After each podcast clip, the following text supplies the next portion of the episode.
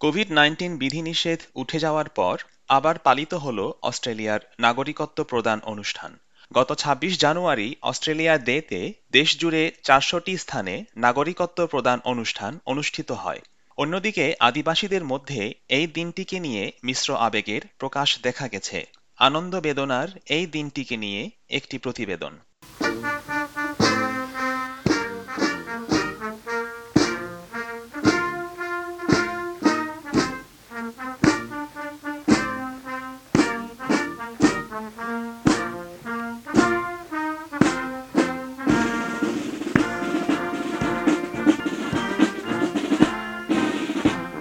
Australia দিবসের দিন সারা দেশে বিভিন্ন স্থানে চারশোটি নাগরিকত্ব প্রদান উৎসব অনুষ্ঠিত হয়েছে। অস্ট্রেলিয়ার নাগরিক হওয়ার জন্য একশো পঞ্চাশটি জাতিরাষ্ট্রের ষোলো হাজার জন মানুষ এই অনুষ্ঠানে অংশ নিয়েছেন।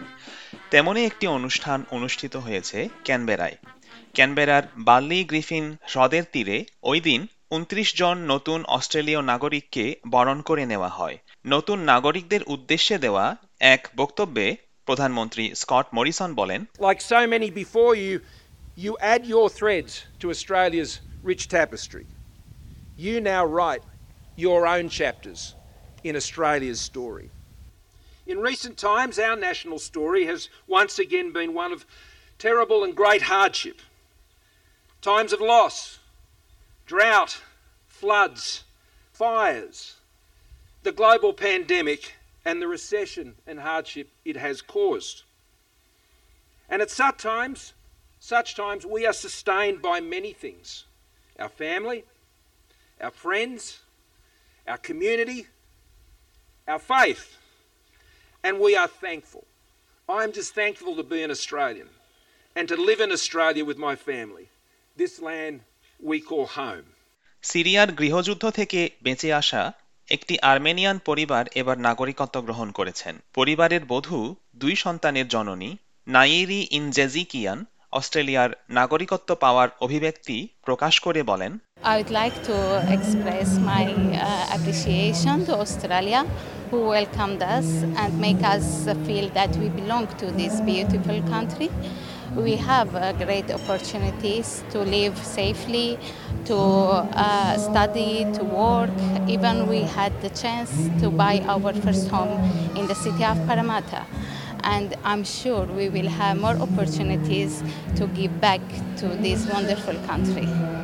নিজের শুভেচ্ছা বক্তব্য প্রদানের সময়ে দেশের ঐতিহ্যগত সত্ত্বাধিকারী তথা অস্ট্রেলিয়ার আদিবাসীদের প্রতি শ্রদ্ধা জানিয়ে প্রধানমন্ত্রী স্কট মরিসন বলেন We recognize Indigenous peoples right across our land, from the Torres Strait Islander people in the north to the Palawa in Tasmania, to the Wajak people across the Nullarbor in Perth, and the Larrakia people in the top end. Like the country itself, Australia's Aboriginal and Torres Strait Islander peoples are diverse, they're unique, and they connect us through time. And here our, in our capital, the home of the Ngunnawal people, the home of a free, democratic people, the most successful multicultural and multi faith nation on earth. অন্যদিকে Canberra শহরের যেখানে নাগরিকত্ব প্রদান অনুষ্ঠান হচ্ছিল তার অদূরে parliament হাউজের সামনে আরেকটি অনুষ্ঠান হচ্ছিল নাগরিকত্বের মাইল ফলক নয় ইতিহাসের অন্য এক মাইল ফলক রচিত হচ্ছিল সেখানে Always was, always will be. Aboriginal land. Always was, always will be. Aboriginal land. Always was, always will be. Aboriginal land.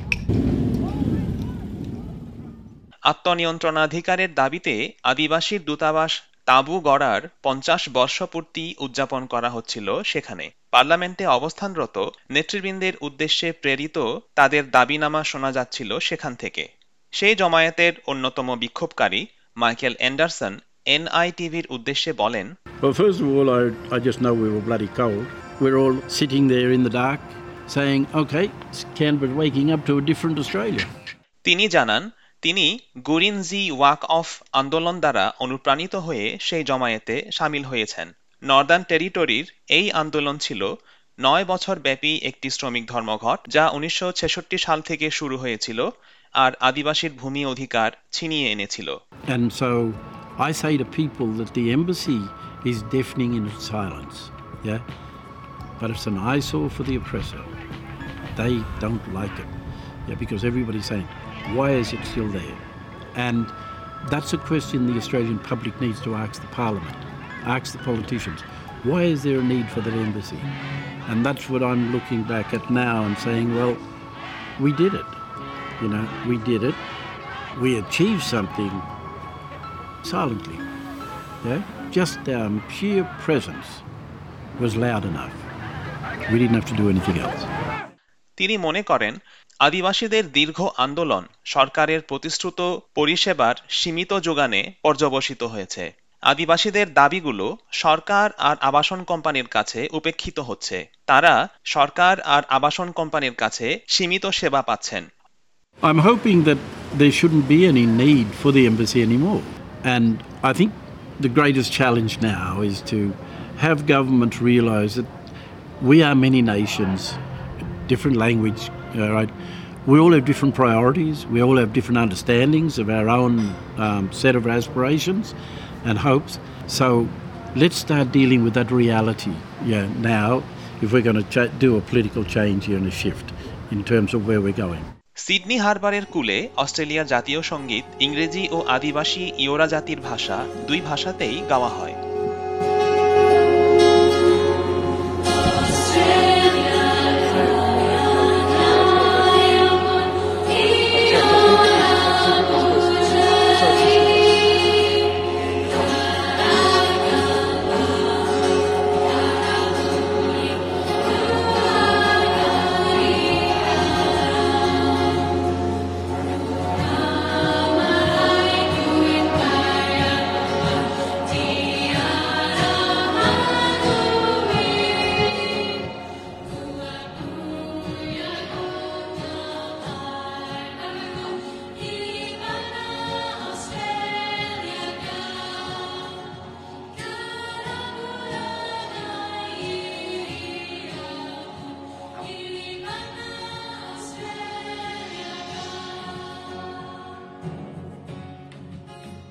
New South Wales রাজ্যের প্রিমিয়ার ডমিনিক প্যারোটে অস্ট্রেলিয়ার আদিবাসীর ইতিহাস স্বীকৃতি দেওয়ার পাশাপাশি তাদের স্বাস্থ্য শিক্ষা এবং কল্যাণের জন্য সরকার ঘোষিত ক্লোজ ডা গ্যাপ শীর্ষক কর্মসূচির অগ্রগতি দেখতে চান তিনি বলেন In a nation that has become home to people from every corner of the globe and all walks of life, our strength is in our unity. And I do believe that the tide is turning. And for a new generation, unity is within reach. But that begins by acknowledging the truth of our past. Acknowledging that this day represents immense loss and hurt for many First Nations people. And honouring a culture which continues unbroken today, we need to be more determined than ever to create change that makes a real difference, that closes the gap and honours the dignity of every Indigenous Australian, past, present, and future. এদিকে অস্ট্রেলিয়ার আদিবাসীরা দেশ জুড়ে দিনটিকে পালন করেছে survival day এবং ইনভ্যাশন day হিসেবে এই দিনটিকে তারা স্মরণ করেন শোকের দিন হিসাবে উপনিবেশিক দখলদারের কাছে জন্মভূমি হারানোর দিন হিসাবে!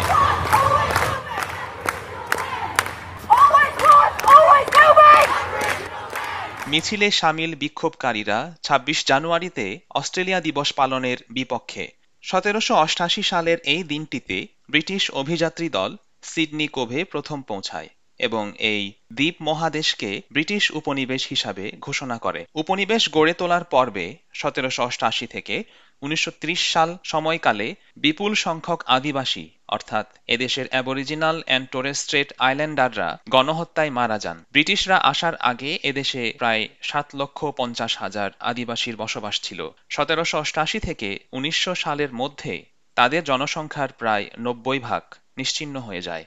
নিউ ক্যাসল ইউনিভার্সিটির গবেষকরা সারা দেশে তিনশো পঞ্চাশ থেকে চারশোটি ম্যাসাকার সাইট বা বৌদ্ধভূমি খুঁজে পেয়েছেন।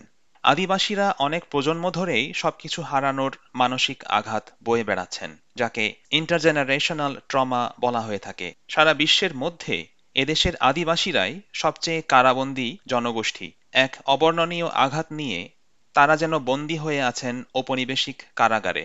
সিডনিতে অস্ট্রেলিয়া ডে বিরোধী বিক্ষোভে সামিল পলা সিলভা জানান, ছয় বছর পূর্বে পুলিশি হেফাজতে তার আঙ্কেল ডেভিড ডুঙ্গে জুনিয়রের মৃত্যু হয়েছিল।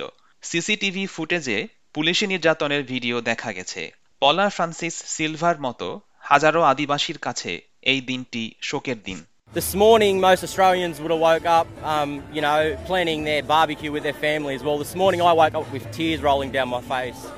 You know, people would say that it that it happened years ago, you know, and and it had nothing to do with us. It's all in regards to our ancestors. But you know, that shows the um, you know generational trauma that it has on on on the young Indigenous people here in Australia. Um, you know, it means nothing to me, and it never will. Um, you know, it's a date that needs to be abolished, not changed. আঠারোশো নব্বই সালে অস্ট্রেলিয়ার সংবিধান রচনাকালে আদিবাসীদেরকে বাদ দেওয়া হয়েছিল পরবর্তীতে উনিশশো সাতষট্টি সালের রেফারেন্ডাম অনুযায়ী সংবিধান সংশোধন করা হয় সংসদে নব্বই দশমিক সাত সাত ভাগ হ্যাঁ ভোট নিয়ে তাদের যুক্ত করার সিদ্ধান্ত নেওয়া হয়েছিল যার ফলশ্রুতিতে আদিবাসীরা আদমশুমারিতে গণ্য হবার যোগ্যতা লাভ করেন। পাশাপাশি তাদের কল্যাণের জন্য ফেডারেল তহবিল বরাদ্দ করা হয়। আদিবাসীরা আজও তাদের অধিকার ও সাংবিধানিক স্বীকৃতির জন্য লড়াই চালিয়ে যাচ্ছেন।